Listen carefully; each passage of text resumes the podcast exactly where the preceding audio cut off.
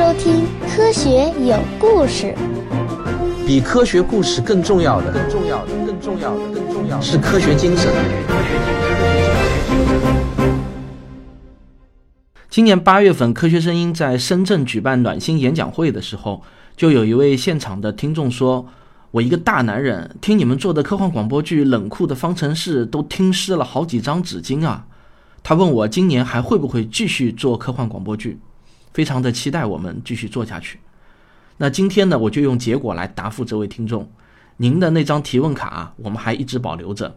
经过了差不多一个多月的策划、配音、后期制作，今天啊，终于又能给各位听众献上一出制作精良的科幻广播剧了。不过，今天这出广播剧的原著小说啊，不是我写的。在播放之前呢，让我先给大家介绍一下这出广播剧的原著作者，他叫江波，是国内为数不多的几位硬派科幻作家之一。这个我不说硬科幻、软科幻啊，因为这样去分呢会遭到圈内人吐槽的。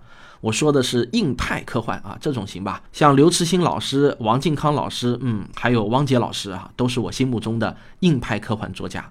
江波老师有着非常好的专业背景，他是清华大学微电子专业的研究生毕业，是的，学霸一枚。他写科幻有十四年了，去年呢拿下了中国科幻界的最高荣誉——银河奖的最佳长篇小说金奖，获奖作品是《银河之星三：烛影追光》。啊，我和江波呢都在上海，是今年认识的，我们一见如故，相谈甚欢。我也很高兴地得知，他从今年开始呢，就是一位职业的科幻作家了。那么，不管什么事情，一旦成为职业以后呢，都会比业余玩票啊做的肯定是更好。那么在这里呢，我就要向大家大力推荐江波的科幻小说，他的作品很多，大家可以在网上书店搜索作者的名字江波，江是长江的江，波是波浪的波，很好写的两个字啊。那么今天我给大家播出的是根据江波的一篇广受喜爱的短篇小说《湿婆之舞》改编，由我做导演，全部由科学声音的听众来配音，而且啊还是由我们的 QQ 群管理员、资深听众五月同学负责后期制作的广播剧。好了，废话不多说了啊，正片马上开始，老少咸宜。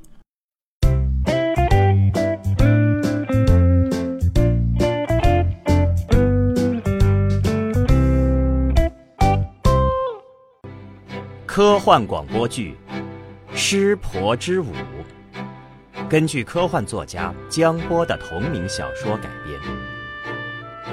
上集。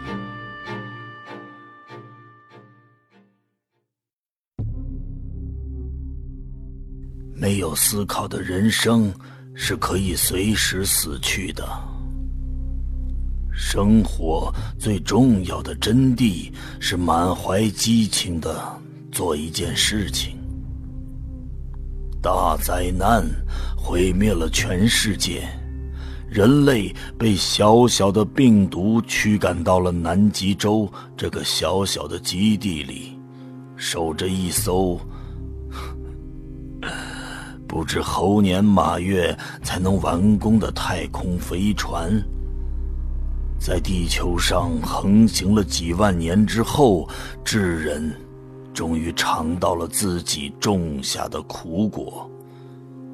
这种被称为埃博病毒的致命杀手，正是智人自己创造的。然而，希望并没有断绝。以阿米亚博士为首的团队仍旧在寻找对抗的办法。他们研制了一种新药。希望找到志愿者来尝试这种药物。我希望能帮到这些研究者，能帮到这窘迫的城市里悲凄的居民。在研究所深深的地下室里，我见到了阿米亚博士。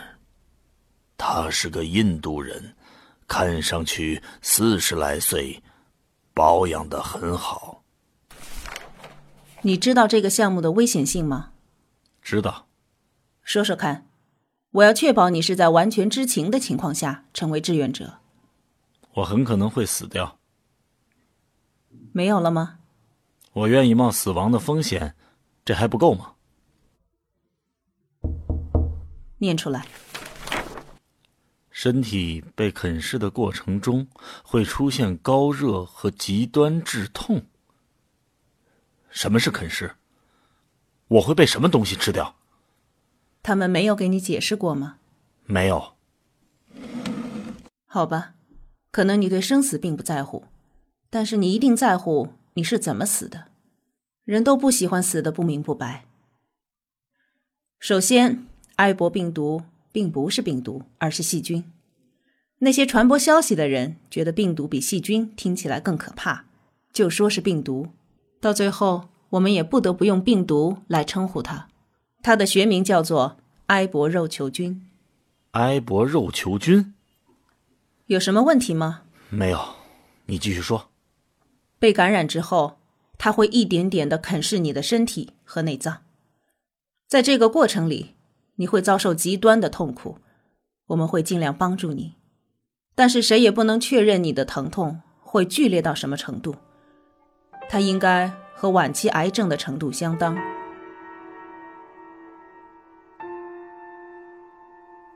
你害怕了，想要退缩。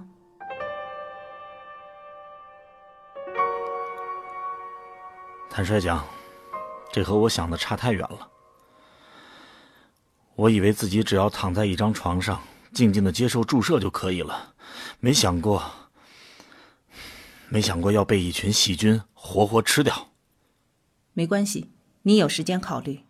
今天只是给你做一些机能测试。如果三天之后你仍旧选择放弃，就算是一次免费的体检。我带着几张密密麻麻的合同回来，苦坐在属于自己的小小隔间里。几个小时后，我从屋里走了出来，到了基地的最高层。这里有一个巨大的半球形玻璃顶。可以俯瞰南极荒原。南极此时正是极夜，基地所在的纬度看不到太阳，然而也并非完全昏暗，时间就像是永远停留在黄昏之后的那一刻。天上的星空闪烁，冥冥之中，似乎有什么东西。在召唤着我。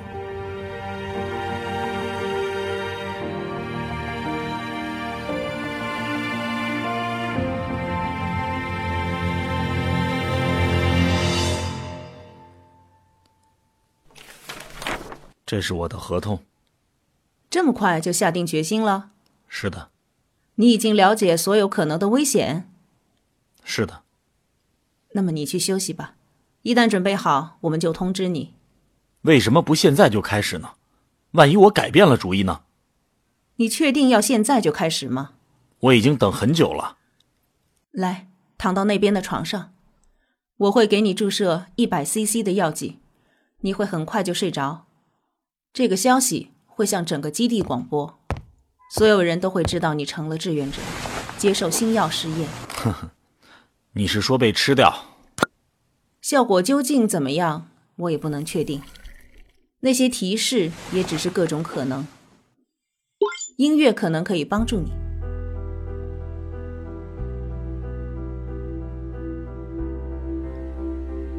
啊，我很困。很高兴你选择了埃博，你将受人尊敬。拥有尊崇无比的地位。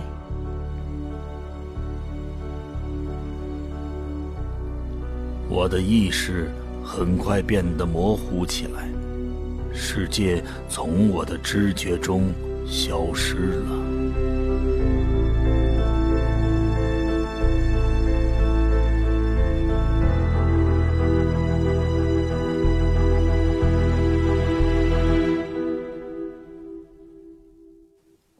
当我再次醒来的时候，正躺在一张床上。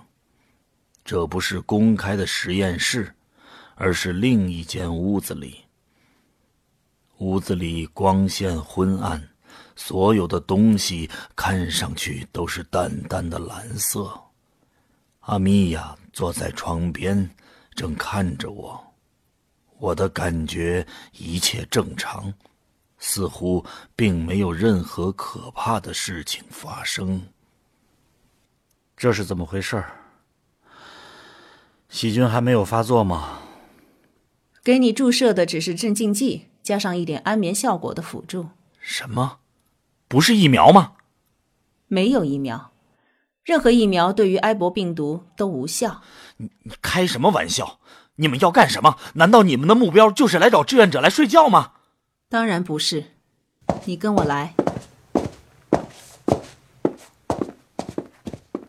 阿米娅站在一架庞大的仪器旁，那是四四方方的铁疙瘩，刷着一层白色的漆。这白色的立方体中央有一道缝，把仪器分作了上下两个部分。浅色的光从缝隙中泄露出来，时而蓝色，时而红色。这是什么？这是一台显微镜。你从这个目镜观察一下。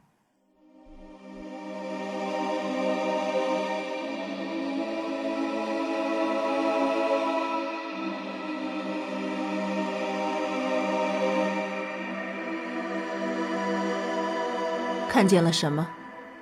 有一些小东西，它们聚集成群，非常安静，一个个看上去像个小球。你看到的就是埃博肉球菌，这是典型形态。如果环境不同，它们也有不同的面目。没有它们不能适应的环境，除了基地。这真不可思议啊！如果你看得更仔细一些，你会发现。比你想象的更不可思议。调节一下视野，把它们放大看看。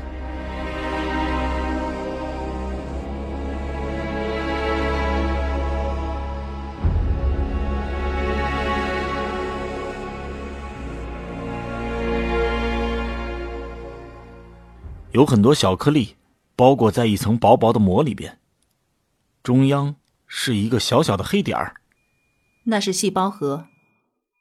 移动视野到细胞膜边缘，它伸出一些突出物，有些像鞭毛，你看到吗？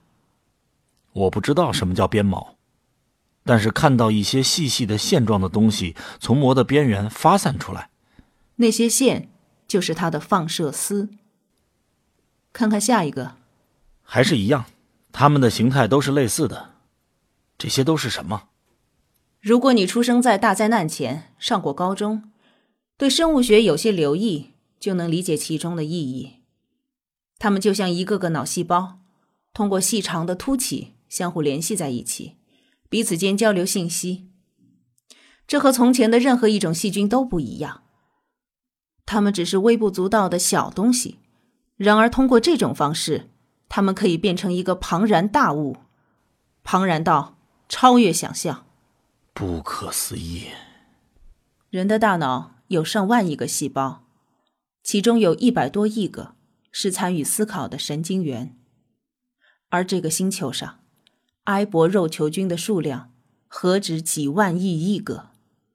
它们全部可以在某种程度上联系在一起。它们组成了一个大脑。没错。这太不可思议了。他们能思考吗？所以我们需要一个志愿者。去搞清真相。人类的确需要一个志愿者，但并不是为了疫苗实验。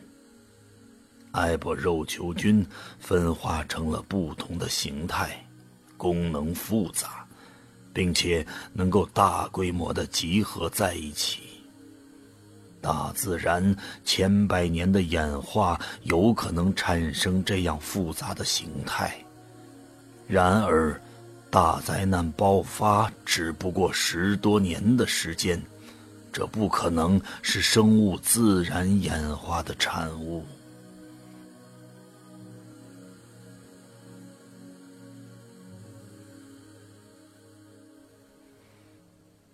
我很快见到了这个星球上权势最大的人物——沙门将军。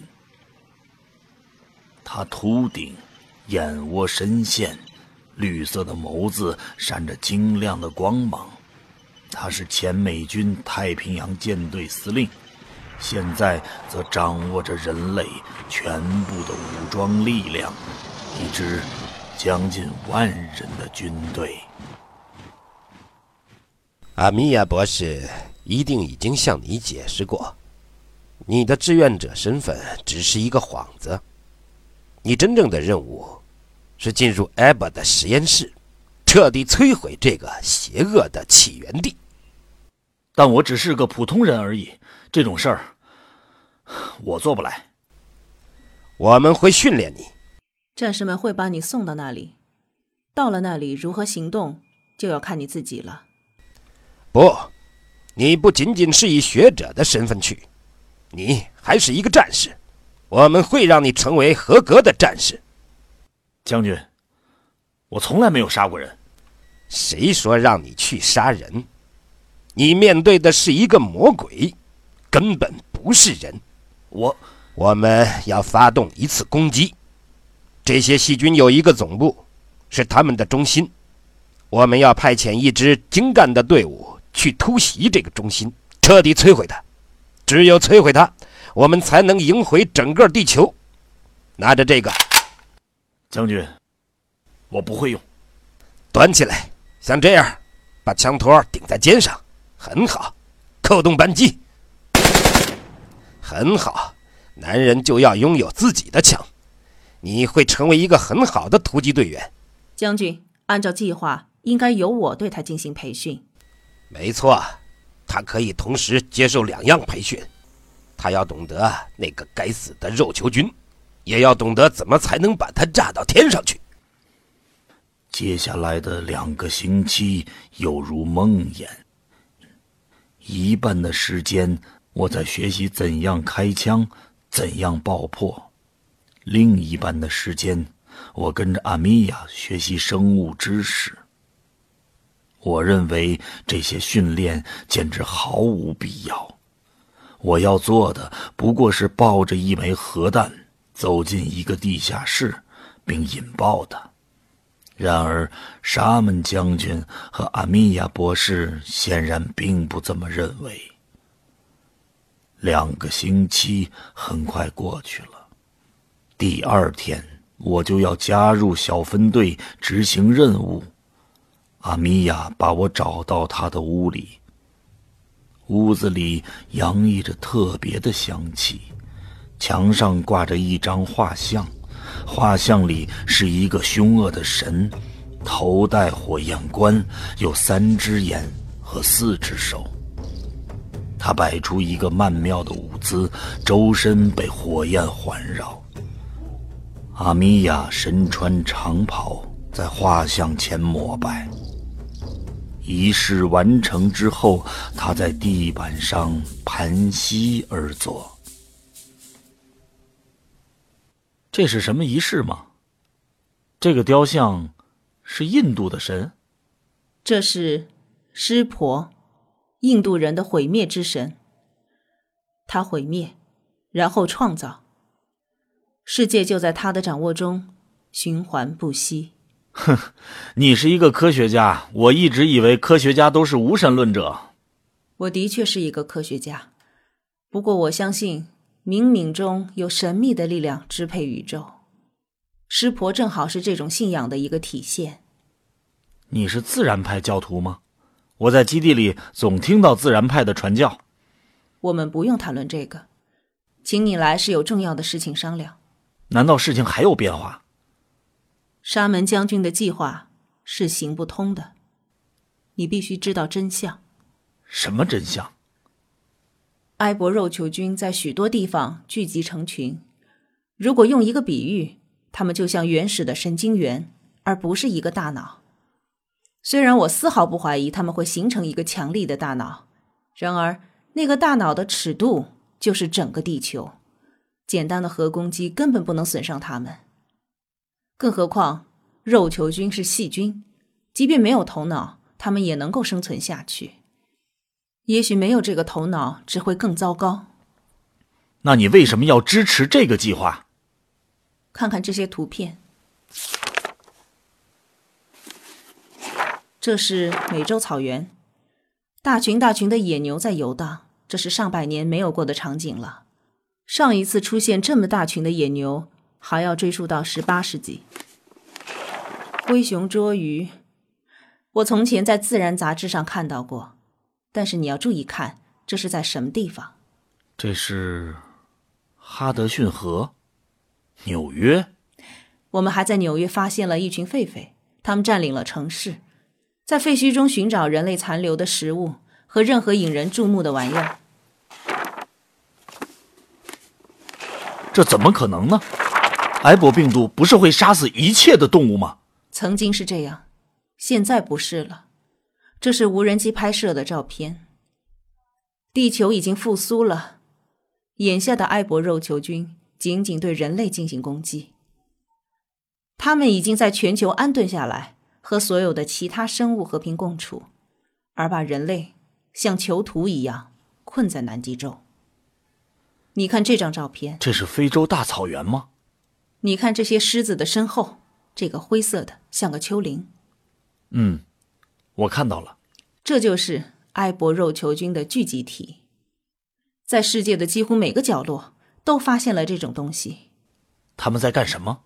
很好的问题，最可能的答案是什么也不干，繁衍、延续生命。生命是没有目的的，它只是存在。不，他们一定在做些什么。既然他们能够把人类驱赶到南极洲，既然他们能和其他的动物和平相处，他们一定有其他的某种目的。他们一定在做什么？那正是我们征集志愿者的原因。我到底能帮什么忙？你要按照我说的做。埃博会照顾那些军人，你只要照顾好你自己。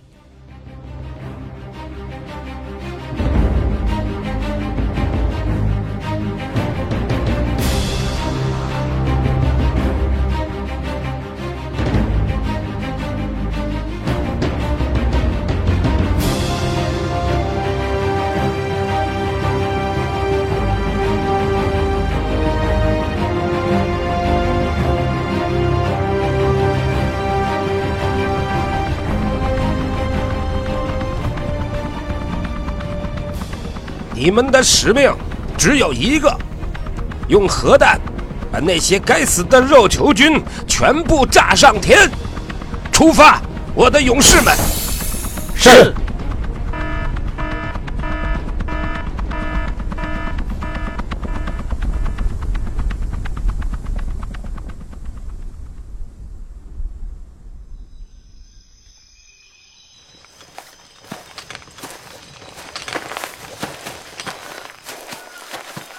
隐蔽待命，侦查前方，注意异常情况。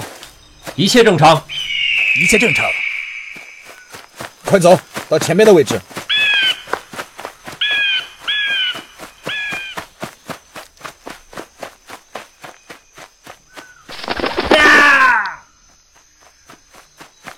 那是一只鸟，那是金雕。五号怎么了？他他居然啄透了头盔，他死了，脑袋上。破了个洞，看来已经没气了。你们看，什么鬼东西，这么快就烂到了骨头？是埃博肉球菌，不用怕，他们无法穿透我们的防护服。雷霆小队，雷霆小队，报告情况。我们遭到一只大鸟的袭击。大鸟袭击？没错，五号死了。继续前进，小心意外。如果他能控制动物，就小心动物，把那东西送到地方。收到。我们的目标是一个地下掩体，我们很快抵达了它的入口。入口有一座矮楼，楼门口海德科技的招牌仍在，只是长时间无人打理，已经污秽不堪。我到前边侦查看我的手势信号。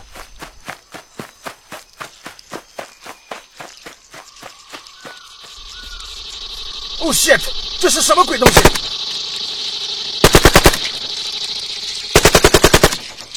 啊啊啊啊虫子是虫子？他妈的怎么会有这么多虫子？你怎么丢手雷这么近？你没看见吗？这么多虫子，一号肯定已经被咬死了。我不丢手雷，我们两个一起完蛋！快去看看一号。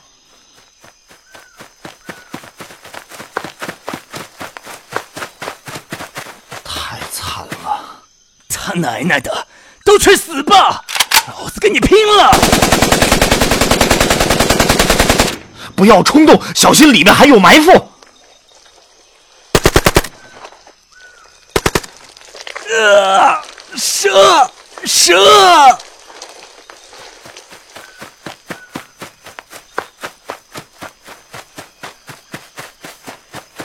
雷霆小队报告情况。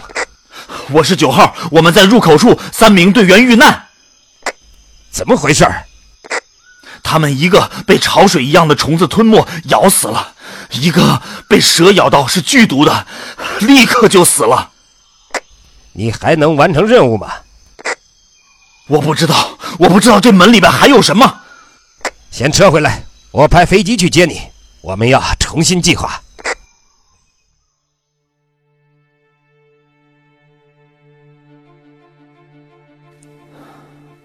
我终于明白了，阿米娅说埃博会照顾那些军人是怎么回事。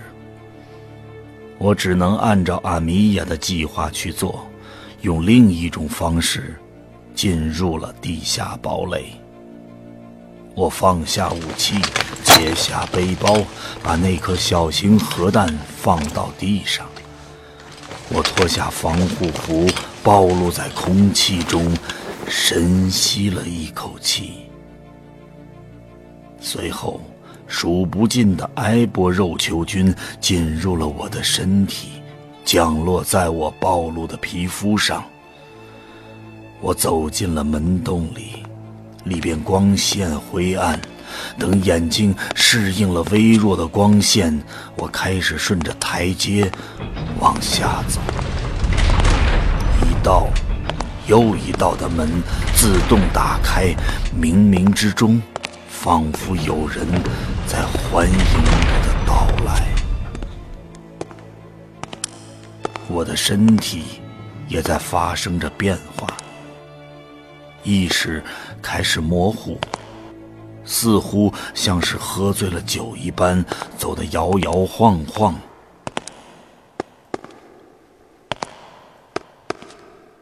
我踏进了最后一扇门，微微发光的球体盘踞了整个空间，视野里是一片晶莹的蓝色，顶天立地。我仿佛站立在一个巨大的水晶球前，这令人迷醉的蓝色很快征服了我。它给了我一种异样的感觉，平和而沉静，仿佛世界上没有任何东西能够再难倒我，而我的魂灵则通达了整个宇宙。我向前走去，贴近那散发着微光的东西。水晶里面有个人像，脸上斑斑点点，已经开始溃烂，五官扭曲，仿佛畸形。那，就是真实世界中的我，被埃博肉球菌啃食着，血肉已经开始模糊，然而。我却没有痛苦，没有恐惧，也没有感觉到死亡，我只感觉到无比的充实和自信，还有坦然。我伸手触摸那蓝色的晶体，细腻而柔滑，仿佛绸缎，却无比坚硬。突然间，我感觉到身体出现了一些异样，一阵奇特的麻痒从胸口中传来，胸口的位置则湿掉了一块儿。我打开衣服，低头看去，我的左胸居然被啃出了一个洞，能看见我跳动的心脏。他显然到了生命的尽头，正在垂死挣扎。这真是一种奇怪的感觉，仿佛我平静地站在一边，默默地看着自己的身体慢慢地死去。随后，我重重地倒在了地上。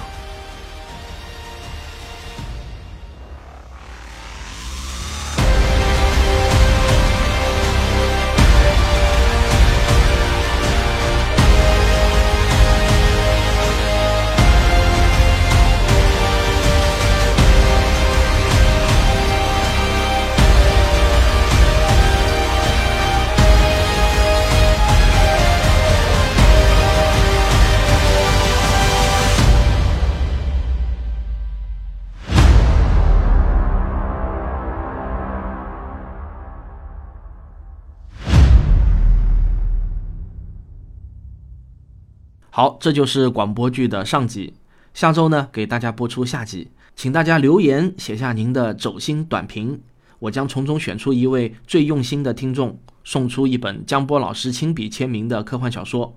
最后啊，是感谢一下广播剧的所有配音人员，他们是唐卓、真真豆、杰克、哈哈笑、五月、钢琴魔术师、大米、肖克行。是你们的亲情演绎，让我们又度过了愉快的一天。感谢收听本期节目，我们下期再见。您不打个赏吗？